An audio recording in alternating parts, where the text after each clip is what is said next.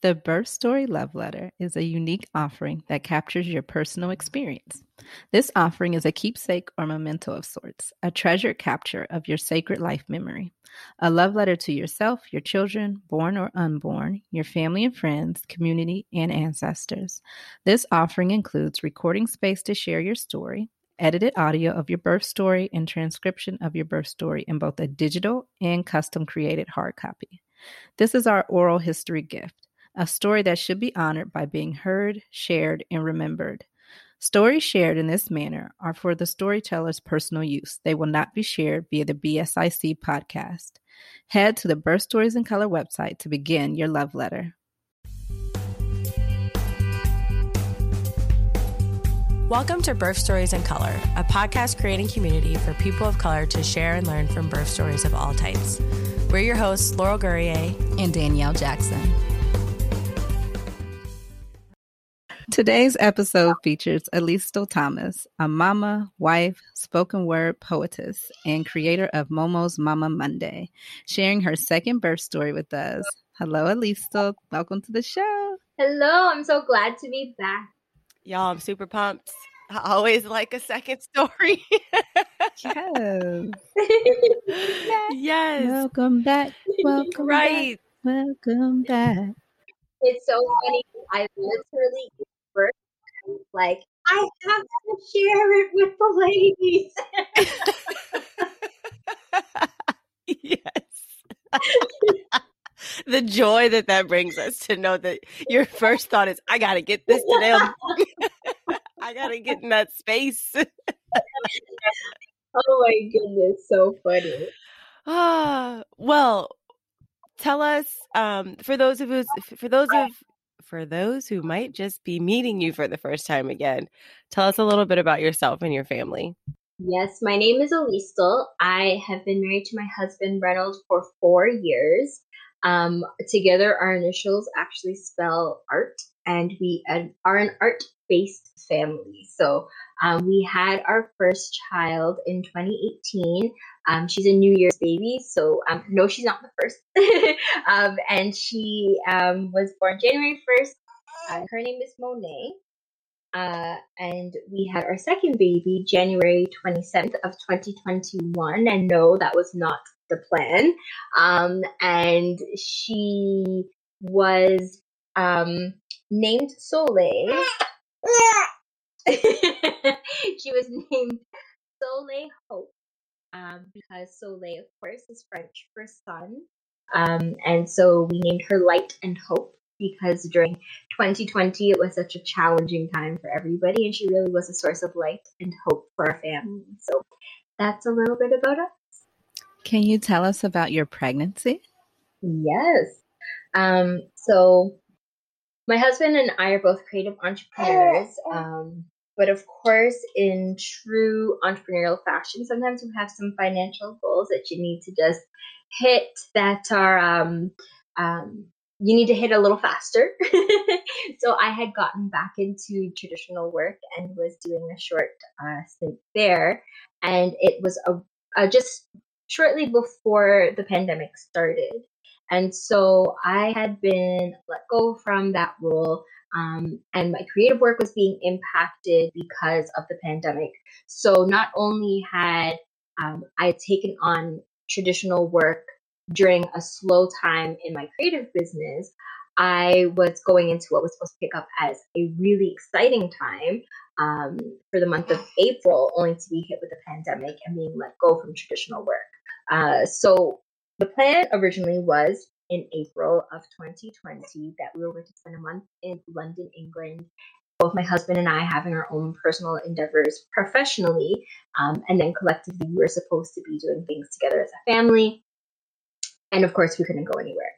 Um, so that was in April, and in May we found out that we were pregnant. And this time around, um, I was not in denial that I was pregnant. the first time, I knew within my heart of hearts, but I denied it for like a week post the, what was supposed to be my period. Um, and I say that as being an important fact because my body is a calendar. Like I, my period comes when it's supposed to come. I'm textbook. I don't miss a day. I'm not late. like that's just not my thing. I'm early before I'm late. Um, and it was about five or six days before my period was supposed to come, and I was like, I'm pregnant. I know I am. Let me just hold on before I can actually uh, take a test to test. And I did, and there was a super faint line, and I was like, okay, I'm pregnant, but I'm not going to say anything just yet because, you know. And um, I took the test a few days later. I took a digital test and it said pregnant. And I was like, yep, just like I knew. So don't I call my husband upstairs and I'm like, oh, hey, so um, I just need your opinion on this. um, is this one line or two lines? And he's like, what? And then I showed him the digital test that it confirmed. So yeah, it, it was um something where I was like on board from the beginning this time around than with the first time. I was all like joy filled about being pregnant because it was like right on schedule for what we wanted, especially not knowing all that we know in hindsight about the pandemic. It was like, oh, it's okay because by summer this is going to be solved. I'll be pregnant, I'll be happy, and if it's our schedule, and blah blah blah. Um, and everything was going great until about uh, July, and I was just super, super exhausted. And I could not for the life of me figure out why I was so exhausted. It turns out that my anemia, um, that I've literally had since my period started, um, had become very severe. And so it was something that we were monitoring my hemoglobin levels and all the rest of it. And everything was just low. Um, and my B12s were low as well. So I ended up having to take B12 supplements. I was taking iron supplements twice a day. I was drinking smoothies. Like I was doing like all the things, eating all the foods, eating everything. Um, but nothing seemed to be working. My energy was super, super low. So that was one health concern that I had. Um, the second health concern was my mental health. Uh, so something that I didn't really deal with much in my first pregnancy um, in a very head on way was acknowledging um, prenatal anxiety that I was dealing with. Um, and for my first pregnancy, I don't even really want to say that I had prenatal anxiety. It was just there's a lot of circumstantial things that were happening um, that resulted in just my overall well being being um, not at its peak. Um, but this time around, it was definitely I was having a mental health situation. Um, so I was dealing with a lot of anxiety. I was having panic attacks like four to five times a week. Um, I was just overwhelmed with and, and overcome with all of those um, emotions and processing and having it be that we were in a pandemic. So I had a lessened support system physically available, um, coupled with now having a toddler for this pregnancy to care for, in addition to having these extreme low iron levels, my energy levels were just shot. And the first trimester was tough because I had food aversions, which I never had before, I never experienced before, um, morning sickness that I never dealt with before. Um, having my mental health and my physical health um, not at its best was very, very challenging. Um, so from a health perspective, what I ended up doing was speaking with my midwives. Um, I went with a midwife again this time and speaking with my midwives and being very frank. So when they were asking those questions about my mental health, um, where I was at, what kind of support system I had in place, I didn't hide. I was like, I don't have support. I'm not supported. They're like, oh, it's a pandemic. And I'm like, no, no. I don't have support. I'm fearful for this pregnancy um, because I'm experiencing health challenges that I didn't experience before. I don't feel like I'm showing up for my first child in the best capacity that I can, um, which in turn means I can't show up for myself. I can't show up for my husband. I'm not showing up for my friends and my family. Um, but yeah, I was just like, I was really hyper concerned and dealing with panic attacks so regularly um, was interrupting my quality of life. So um, I was very frank with them about that. And so they connected me with a therapist, and I was doing weekly therapy sessions for um, from about six months until the end, no, five or six months pregnant until the end of my pregnancy. Um, and it was transformative in terms of walking through what those fears were, unpacking them. What did that look like from a racialized birthing perspective? Um, what did it look like being pregnant in a pandemic? What does it look like um, not being your physical best and and the fears surrounding that um, and and what that meant for my child or my and my unchild. So all of those things were things that were contributing to my mental health being at stake, and therapy definitely helped me with that. Um, and in terms of anemia, my um, iron levels kept dropping severely to the point of when I was approximately 34 weeks pregnant or 36 weeks pregnant. Um, I had to go and do an IV iron infusion treatment. Um, and my iron still did not get up to a level that I was comfortable with. Um, so I requested that to be done again, which I did have a second treatment. And um, I really pushed for that too because being that my iron was so low and I had made the decision for a home birth, which is a whole different portion that we'll explore later, um, it was really important for me to get my iron up. And once my iron levels were up, um, it made the pregnancy easier. I actually was like, I could be pregnant longer. In my third trimester, like my last month of pregnancy, I was like, I don't want the baby to come yet. I want her to come later because I started to finally feel good and feel like myself. Um, so yeah, overall, it was a more challenging experience of a pregnancy than I had with my first. Um, coupled with those physical and mental challenges, but being pregnant in a pandemic, not having my husband be present, not having him be present for ultrasounds, not having him be present for midwife appointments, not having him be present to advocate for me or support me in the ways that I needed to um, have that support in place was very challenging. And I think also impacted his experience throughout the pregnancy, which in turn impacted um, me and our family. Um, my expectation and hope of what I wanted um, with having my first child involved in this process of care, for example, visiting appointments with me was something that we didn't have. Um, celebrating the life that was to come through, like, say, a baby shower was a missed opportunity. Um, so those were all things that I also dealt with and had to grieve. I had to allow myself to grieve those um, misses and losses through what I had expected and hoped for that didn't come to fruition in this pregnancy because of the pandemic. So while it's hard for me to say it was a tough pregnancy, um, I can confidently say it was a pregnancy that had its challenges. um, you were going with midwives again. You were doing um, like a really deep dive into mental to your mental health, and I love the the honesty and transparency that you led with that um, to really be like, this is what I need. Like I'm I'm not doing all right right now. Here's what I actually need to move forward.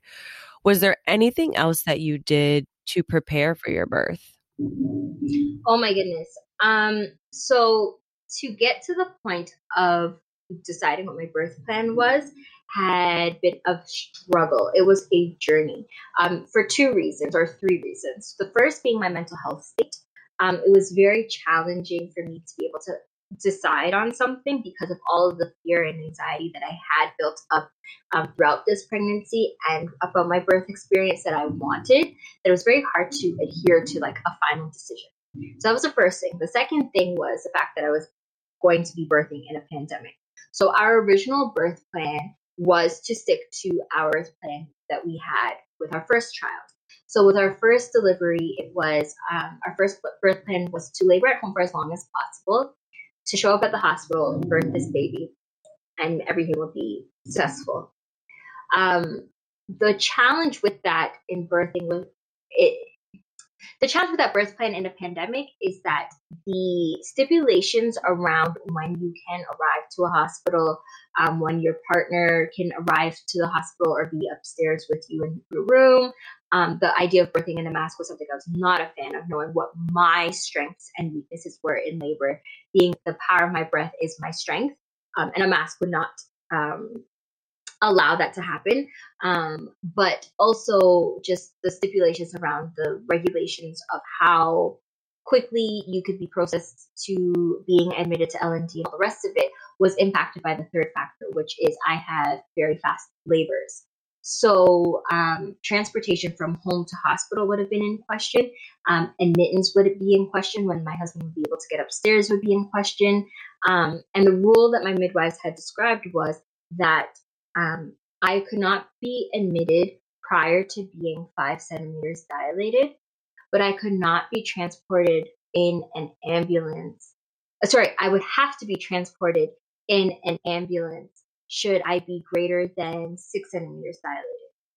But having that I have such fast labors and my active labor transitions go so quickly, um, I would literally have to be laboring in the car until I was five centimeters to go upstairs to L&D to be admitted and whatnot, um, and and go through that whole process while I was quickly transitioning to being fully dilated, or um, I would have to be tra- labor at home for as long as possible and be transported by ambulance to the hospital, and it would not be the hospital of my choice. So those were all options I was not comfortable with. Coupled with, I would have to birth in a mask, and kudos to anyone who can, but that would not have worked for me. So the decision was to birth at home. But because of my mental health state and going back to my physical wellness in terms of being severely anemic, I wasn't comfortable with that decision either, um, just because I was so fearful of hemorrhaging and blood loss, of course, coupled with anemia that never works. Um, so there was a lot of, of challenges in terms of adhering to my birth plan and and wanting to decide that I was even going to have a home birth before I could even think about birth preparation. Um, so after speaking about it with my therapist and figuring out what my fears and my hangups were around adhering to my birth plan, um, I determined that I needed to have some of my health stuff situated before I could make a decision. So the first thing I needed to figure out was my iron levels. So once I did the IV iron infusion treatments, I was much more on board with being comfortable with a home birth. Um, after that, I was then able to plan and prepare. And it had to do with a lot of mental work and not just with my therapist. I'm a huge proponent of affirmations. Um, so I printed affirmation cards. I made my own affirmation cards. I mean, I sell them, but like I had to make one specific to birthing and addressing those fears that I had and creating positive statements around those fears to counteract them. Um, and I did some um, refreshers, I guess you could say, around birthing and laboring through just like Google and YouTube. I watched a lot of home birth content. I read a lot on home birth content, how to prepare your home, um, having conversations with my midwives about how to prepare my daughter, um, and having a childcare plan in place because that was also a big source of anxiety for me. Um, where we live, we don't have family close by. They're 30 minutes or more away, being that everyone had their schedules, plans, families, pandemic related bubbles, etc. Um, it was very challenging to determine on what our final childcare plan was. So we had to determine what that was. Um, we had a tentative one in place. I wasn't 100% comfortable with it. It brought me great anxiety. Um, and literally, by the Lord's hands of intervention, my sister in law, who had no idea that I was dealing with any of this, came over um, one day and just said that she was going to be our childcare provider for when we were in labor with no ask, no question. It was just her saying that's what she was going to do. She had designated herself as such. Um, and that was an answered prayer. And so that was our childcare plan. And once that childcare plan was in place and I was comfortable with it, I was able to then prepare for um, our birth in all the ways that we needed to. And from a home birth perspective, I needed to buy things, for example. Um, I needed to physically prepare our space, um, which were all things that I wasn't allowing myself to do until I had a birth plan in place and until I had childcare in place. So um, to summarize, um, I had to figure out what our childcare plan, what our birth, our childcare plan was. Our birth plan was um, before I could get to that mental health perspective of um, letting go of fears and anxieties and preparing myself with affirmations, preparing our space, and preparing my daughter. So you're still you're in Canada, correct? I am. I am based um, in a suburb just outside Toronto. And are those regulations just for like your your area or is that for like the whole country? Um, that would be for our area. So to be honest, in the province that we're in, um, there's different regulations dependent on the municipality or the area that you're in. So there's some parts of Ontario, which is the province we're in, um, that is pretty much like normal. Um, there's a few, you know, stipulations like you can only have one birthing partner present in the hospital, um, things of that nature. Like once you're in, you can't leave, but it's pretty flexible. Um, but we are located in a suburb just outside of Toronto, and Toronto is a hot spot. And while we're not as hot of a hot spot, we're a warm spot.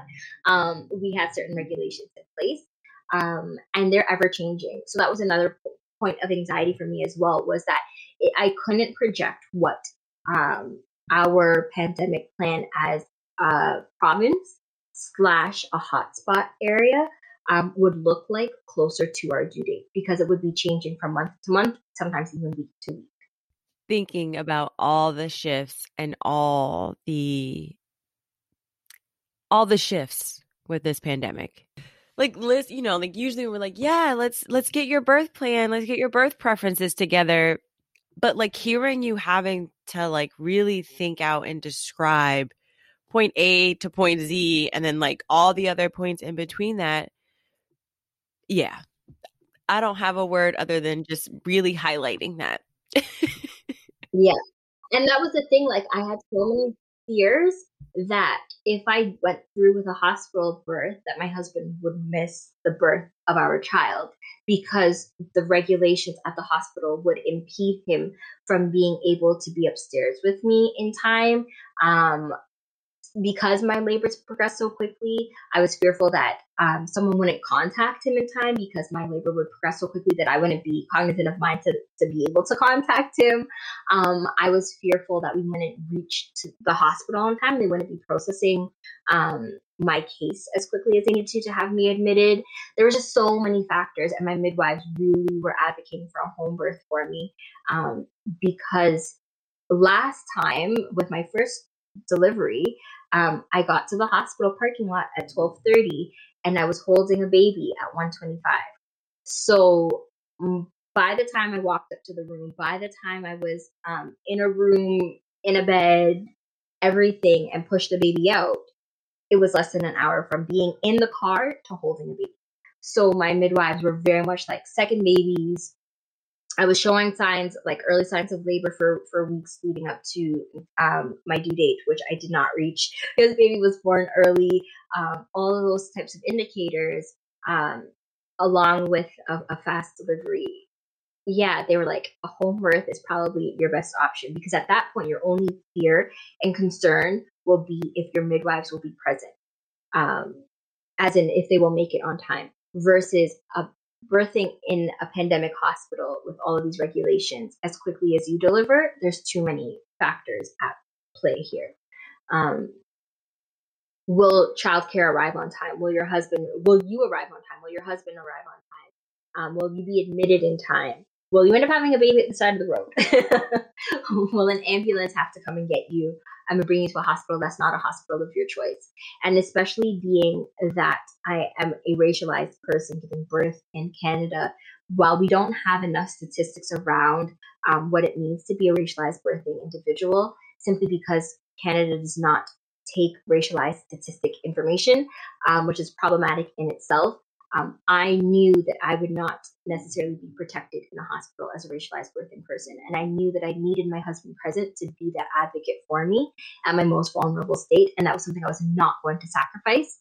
Um, and with the pandemic conditions in place at the hospitals, there was no guarantee that he'd be with me every step of the way, the way that I knew I would need him to be. Um, and I wasn't comfortable with that.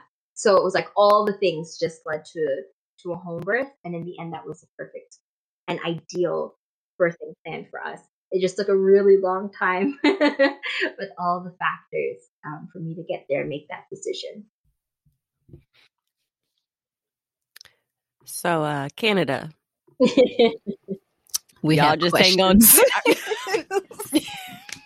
so, uh, well, that's the thing. Is to be honest, it's not even Canada because there's some parts of Canada where it's like they're in their own bubble. There's some provinces out east, for example, they're they're living life like it's life. You know what I mean? But we are in a hot spot and our province has had some questionable decisions made in terms of leadership and in how we manage these things and and prioritizing um, birthing individuals has been so under prioritized that um, even my frequency in, in maternal care and prenatal care um, was half. I saw my midwives 50% of the time that I should have, probably less than 50% of the time that I should have. Um, I was seeing them every other month at one point. Um, in my last weeks of pregnancy, I should have been seeing them weekly. I was seeing them bi-weekly. Um, I was not being seen as regularly as I should have been seen, and not to the fault of my my care providers, but to the fault of government regulations. Um, yeah, so so problematic in so many ways in terms of management of laboring pregnant individuals during a pandemic. A couple things.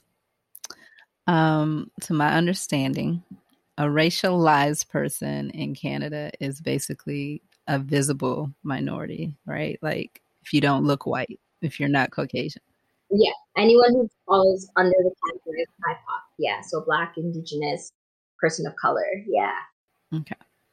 2 mm-hmm. So if you never categorize your patients, then you never have a problem, right? Right? It's so that's why it's so problematic. And we're doing the work. There's a lot of um, leaders in maternal care who are doing the heavy work of sending out the surveys, asking the questions. There's studies that have been that were being done while I was pregnant. To be honest, I don't know if they're still going on. Um, but where I answered surveys of if I, it, it, was um, requesting um, individuals who had given birth within the last three years what was your experience like and just answering a series of questions and and um, trying to get super specific to get those details to get the information? Um, even if it's just based off of a particular geographical space that's very finite within the grand scheme of the nation um, the work is being done but it's not being done by the government. Um, it's it's not being prioritized by the government um, the statistics of, say, for instance, there's statistics that we've seen coming out of the US that say things like three to four times um, increase for Black women, for instance. We don't have a statistic like that that comes out of Canada. Um, they're estimates. You know what I mean? Like they're they're projections, they're they're guesses, really, to be honest. Um, yeah so there's nothing that i'm aware of. Let me let me also phrase it that way. There's nothing that i am aware of that the government has done to allow for effective collection of racialized information and details for statistic building. So that's um kind of mind-blowing as a you know descendant of enslaved africans living in america. We often say we're going to move to canada it's because it's just a lack of information about what's going on in mm-hmm. Canada that makes mm-hmm. it look like things are greener. I still say come because the, the U.S. looks come. like I mean, you'll you'll get free health care, like you know what I mean. Um, it's but, that bad. Still come. Still come. Y'all, crazy four years that we were just eating popcorn watching. like, oh, it doesn't matter. you say, girl, come on, doors. the doors to the church are mm. open. Mm. Understood. We'll make room. Gotcha. We'll make room. But but to, well, but while that's said, um, it's still very highly problematic for racialized individuals in Canada, um, especially even for Indigenous groups, right? Like they're the first people of this nation, and we do not have enough respect and integrity in our care for the Indigenous community. Um, we do not have enough respect or care for um, the people who we are borrowing this land from, essentially. Um, how are we going to even have respect and care for other? Do you know what I'm saying? Like it, it, it, it makes sense because if you're not respecting the people who have first inherited this land, how are you going to have respect for anyone else? Tell us about your birth. my birth was everything that I didn't know I wanted it to be and everything that I did want it to be. And my birth is the experience that I wish, um, the feelings of my birth is the experience that I wish for every birthing individual because I felt supported, I felt comfortable, and I felt at ease, which are two words that are comfortable and ease are not usually associated to birth, but um, I did feel comfortable and at ease because I felt supported, which was probably the most important thing. Um, especially having had both a hospital and a home birth experience, I think that I can fully speak to a home birth experience and confidently say that a home birth experience was what my family needed um, to complete our story and start our new journey as a four person family. Um, I I had anxiety around how my labor would have started because with my first um, labor, my water broke like TV worthy. If I was in public, I would have been embarrassed. like it was what you see on TV, but what books say don't happen for 99% of people. Um, water breaking pre um, like contractions, um, water breaking to these like proportionate amounts, et cetera, et cetera. It doesn't usually happen. So in my mind, and having known that, and having been in conversations with my midwife about that, um, we both agreed that the likelihood of my water breaking prior to me going into labor uh, probably wasn't going to happen. Um, that being said, the reason why I had anxiety was with my first labor, my water breaking let me know, hey, you're going into labor, even though contractions didn't start for until hours after. Um, so not having that indicator, I was very fearful. I was like, what if I'm in labor and I don't realize I'm in labor and knowing how quickly my labors progress? What if I'm out here and I'm realizing, oh shoot, I'm in labor and like I'm transitioning so quickly that my midwives can't arrive in time. So I was very fearful that my midwives would not arrive but that was not the situation. I did not have to fear that because my water did break astronomically proportionate TV worthy amounts once again. and it broke in the middle of the night um, after dealing with some um, lack of sleep. Let's call it that. Um, I was went to, I was ready to get to sleep around 1.30 in the morning and I just felt three slow gushes not slow. Let's say they were quick. Uh, gushes happen, and it kind of felt like I was passing a blood clot. And I thought to myself, that's just extra fluids leaving my body. I don't have to be worried. Um, but my in my heart of hearts, I knew that it was actually my water breaking.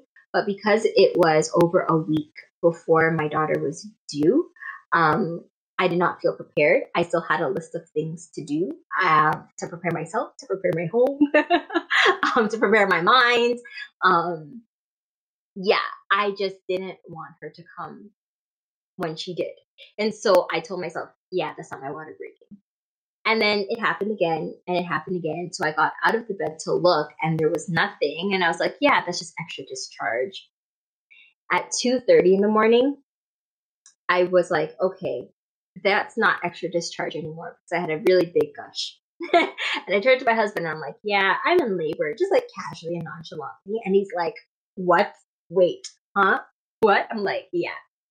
And I remember having a little, like a, a five second crown and think my husband saw it. And I was like, it's not supposed to be happening now. Collected myself um, and said I was going to get a shower and put in a load of laundry that was supposed to go in in the morning put that load in, prep our bed, um, and do all the things that we needed to do to get prepped for the home birth. Um, and my husband was like, You're crazy. Just get some sleep. And I'm like, I cannot sleep now. Are you nuts? Like, there's ish to be done before people come to my house. there, I need a shower before people are all up in my business um, this this issue is messy. Like, no, no, no. Things need to be done. So three o'clock in the morning, I'm doing laundry. I'm freshly showered, praying that my toddler doesn't wake up. And lo and behold, my toddler wakes up. So like 4:30 in the morning, my husband's like, "Go to sleep. We all need to sleep." Um, and it, I didn't start experiencing contractions until around five o'clock in the morning. Um, at that point, I was able to time the contractions, but they were so inconsistent. Um, so I just slept. I slept from five until seven, and it was about seven seven thirty that I called my midwives just to tell them, "Hey, my water broke. Um, it's up to y'all what you want to do, but I'm I'm over here with broken waters. Um, my contractions stopped around that time as well, and I realized that I could bring the contractions as I wanted to. So if I went up and down the stairs as I was doing, as I was just getting the house prepared, I would get a contraction. But just standing there and loading the dishwasher or um, cleaning the kitchen counter, I wasn't going to get a contraction. Sitting down, I wasn't going to get a contraction. Um, so I realized that I was in greater control of my labor than I thought possible. Um, so I just did stuff to not get contractions until my midwives were able to say that they were on their way. So at about 10 o'clock, they had called and said, Yeah, we can be there in 30 minutes. And literally two minutes later, um, they called and they said, Hey, um, it, we can't come. There's been another emergency. Can you wait? And I was like, Yeah, I can. And it wasn't until after 12 that they said, Okay, we're on our way. Um, and I was like, Cool. And they're like, You can start doing whatever you need to to bring contractions. And I said, All right. Um, and I just bounced on a ball and nothing was really happening. I mean, contractions started, but nothing really happened. And it wasn't until they arrived um, at 1.30 um, that they they came, they measured. I was barely two centimeters dilated, um, and they asked me, "Do you want us to do a stretch and sweep to like expedite this process?" And I said, "No." Didn't want that discomfort. And um, they said, well, I mean, you could go with that, or we're already all up in there. Let's just do it. And I said, you know what? You're smart. That's why you're the midwife, because my fear was talking. They did the stretch and sweep. They left our home at two o'clock. Um, by two thirty, um, we called them to come back. They came back by three o'clock, and by um, four minutes to five, um, our daughter was born and I was home. So um, from point of um, when they did the stretch and sweep, and I was roughly two centimeters to the point of holding her was three hours. Um, yeah, and our daughter was downstairs. Our eldest was downstairs, and with my sister in law. Um, and apparently, my daughter was chill and calm and dancing to my birthing sounds and excited. Um, and she was annoyed when the midwives left because she said, They don't know what they're doing, mommy. they don't know what they're doing because my baby sister's not here yet. so she um, was very comfortable and normalized with the birthing experience. Um, I had a very similar birthing experience um, in terms of the trajectory that the labor was going in um, with the baby's heart rate dropping at point of pushing. Um, while I was in the hospital, an obstetrician pretty much told me that I needed an episiotomy and vacuum assistance. Um, but with this, my midwives helped me with the pushing process. I had no tears, um, even though I had an episiotomy, so I was super grateful for that. Um, I had roughly 10 minutes of pushing. Um, yeah, and I felt empowered and emboldened throughout the experience. Um, I had my affirmations pasted to the wall. My midwives were reading it to me as I was um, laboring. I'm very vocal, not just in terms of like birth sounds, but I'm very vocal in knowing what I need in labor. Um, so I just let them know, like, I need someone to be applying back pressure. I need somebody to, to hold on to. Um, please turn on the fan. Please do not move. Please do not touch this. um, yeah, and it was it was an ideal experience. Um, and with my first, which was funny, with my first, I did not, um, I did not have any music. I did not want any music. I did not want any sound. Um, and this time around, I actually had D'Angelo's Untitled playing on repeat for three hours um, the entire time. And it actually helped a lot in terms of getting my mind to a place outside of myself um, that was familiar and comfortable and leisurely, uh, because that's all the emotions that that song brings to me. Um, that really helped walk me through the contractions um, and got me to the point of of holding my girl. Um, it's funny because every time D'Angelo asked, "How do you feel?" in my head, I was like, "Not so great." but um, but as my midwife read my affirmations, this pain serves a purpose, and um, yeah, our purpose arrived very safely. Come on, home birth. Yes. Come on. Yes.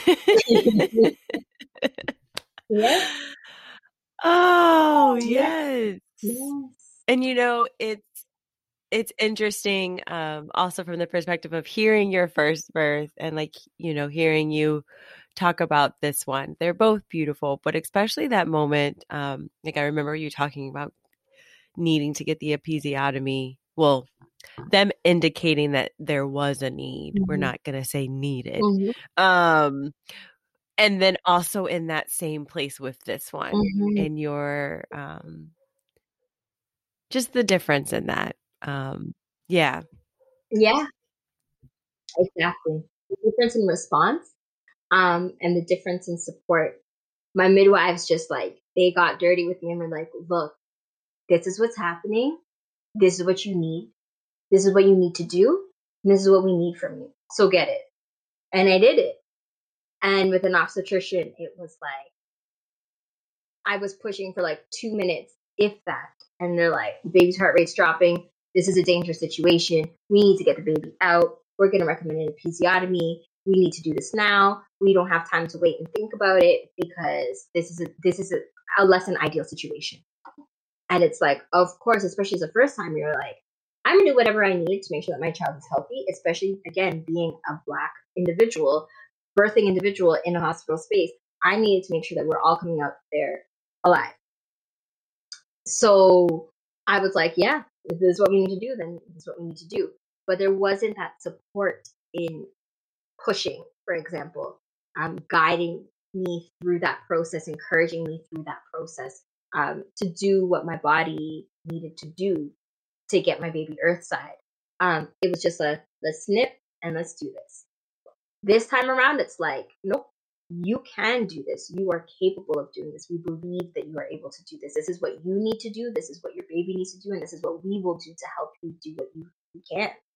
Um, and for it really felt like I was able to tap into my fullest potential um, physically because I was supported mentally. It wasn't fear based. It was fact based. It was your heart, baby's heart rate is dropping, but you're so super close and you can do this. So do it. um, yeah. So it's completely, completely different. It's interesting that a lot of decisions made by Black birthing people are led by fear. Um, whether it's been fear induced by your provider, by the headlines, by a friend's story, like everything just goes back to just surviving versus, you know, our, our counterparts are going to have these experiences where they're, you know, they don't necessarily think about not making it out and it's at the forefront of everything with us when it comes to birth, which is Mm-hmm. Mm-hmm. And that was even a part of the anxiety that I experienced in deciding and adhering to the decision of a home birth. I was fearful that as a black birthing individual, that if I was home and something happened, while my midwives would do everything in their power to support me, should I need hospital attention at that point, all bets would be off because I was so fearful because I'd be going to a hospital that I didn't want to go to because I've had negative experiences that I believe were racially bound um, at that facility that I was like, I don't want to go there. But in an emergency situation, it's like less than 10 minutes away. Of course, they would bring me there. Um, I was so fearful of what it would mean to have other medical professionals um, caring for me um, who did not know me, who did not have that personal relationship with me. And that's not why my midwives provided me with the quality care that they did, of course not. But um, you don't know, right? And when you hear these headlines and when you see these headlines, when you hear these stories of, of individuals, um, racialized or not, who are dying in childbirth in your own area, um, is, is a lot less foreign, it's a lot less distance. It's it becomes a lot more real. Um, and and no one who who deals with these traumas go into it thinking, oh, it's going to be me. You you really think, oh, that happens, but it doesn't happen to me. It doesn't happen to people I know. It it, it won't be me. But why not you? So I think that's another thing too. We really think about that as well, where it's like it could be you. Um, is a very real um, factor that that is a is a big fear, like a big uh, driver of fear. Not even just the fear, and then it's also the blame is put on you because you didn't make the decision that they wanted you to, right? So, just further complicates it. Exactly, exactly, and that's the thing. And it it, it when you're in such a, a vulnerable state, and you're not I because that was one of the other things too with between my home birth and my hospital birth experience. Going back to the point of my breath, my voice is my power. And when I was in the hospital, they told me not to make any noise or make any sounds while I was pushing. And I was super noisy in my home birth because my voice and my breath is my power. So making the noises I needed to to tap into that power physically to do what I needed to do in pushing helped get my child earth side.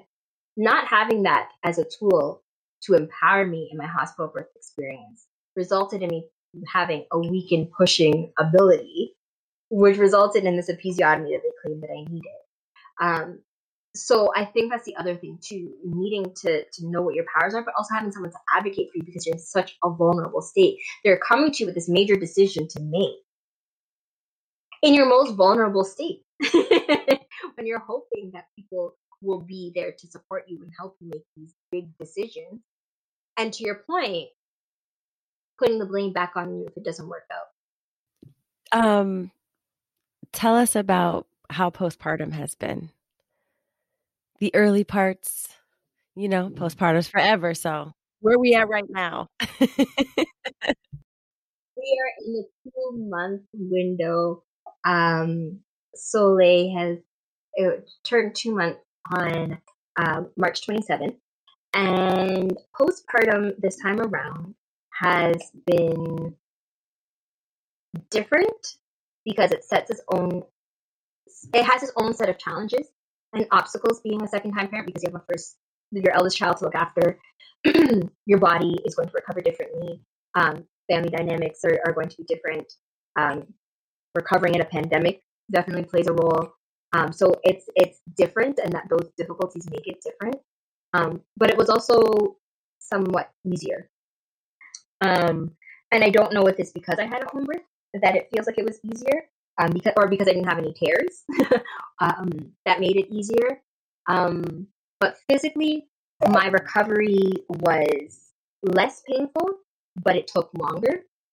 Um, and I feel like it took longer because I didn't have as much downtime as I had before. Um, but it felt easier because I had less to recover from.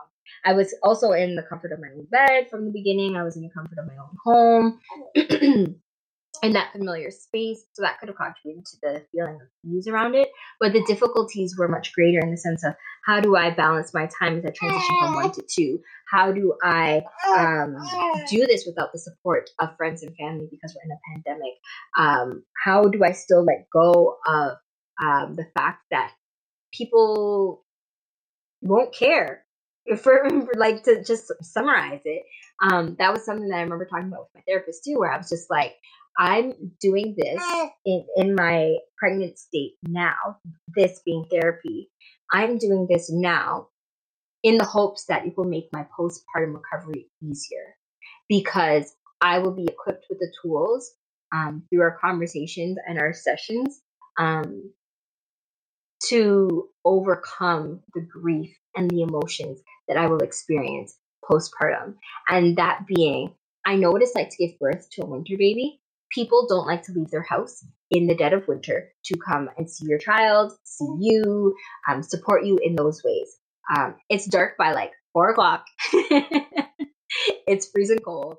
There's loads of snow. You know what I mean? Like people don't want to leave their house once they're inside. Cool. Um, so I know what it's like to give birth to a winter baby. It's tough. I've heard that second babies it can be tough too in terms of support because people are kind of like, "Oh, you've done this before. you don't need as much help. So, winter baby, second child in a pandemic. People can't come to you even if they wanted to. Um, you want to protect your child and your family health wise as much as possible. Um, you want to protect yourself as much as possible from any potential exposure. So, knowing that I was giving birth to a winter baby who's a second child in a pandemic made me so scared of what my mental health would look like because of the fact that there's seasonal depression, there's postpartum depression, there's pandemic depression. Um, that could all be potential factors playing into my overall well being. Um, and I think that the reason why recovery felt easier in that sense is because I had prepared for postpartum mentally as much as I prepared for my birth plan while pregnant. I saw it as being equally, if not more important, um, because I knew that I was going to have to show up not just for myself, not just for my husband, not just for my child, but for two children, um, and doing it without support.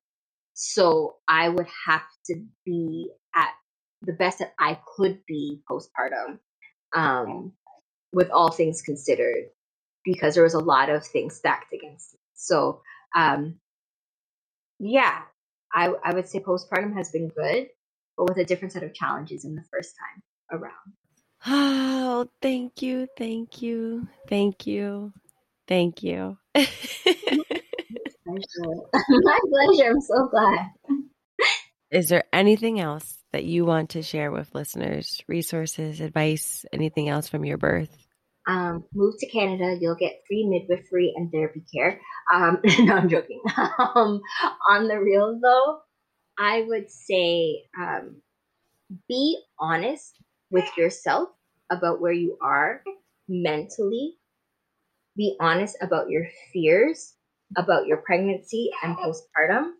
Be honest about the quality of care that you're receiving um, and verbalize discuss that with your loved ones and your support team, um, but also discuss that with your healthcare providers.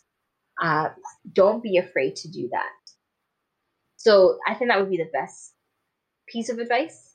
Um, and the other piece of, of, of advice I would say is what I have found, uh, and I can confidently say now that it's my second time around, the hardest part about being pregnant and the hardest part about postpartum isn't physical, it's mental.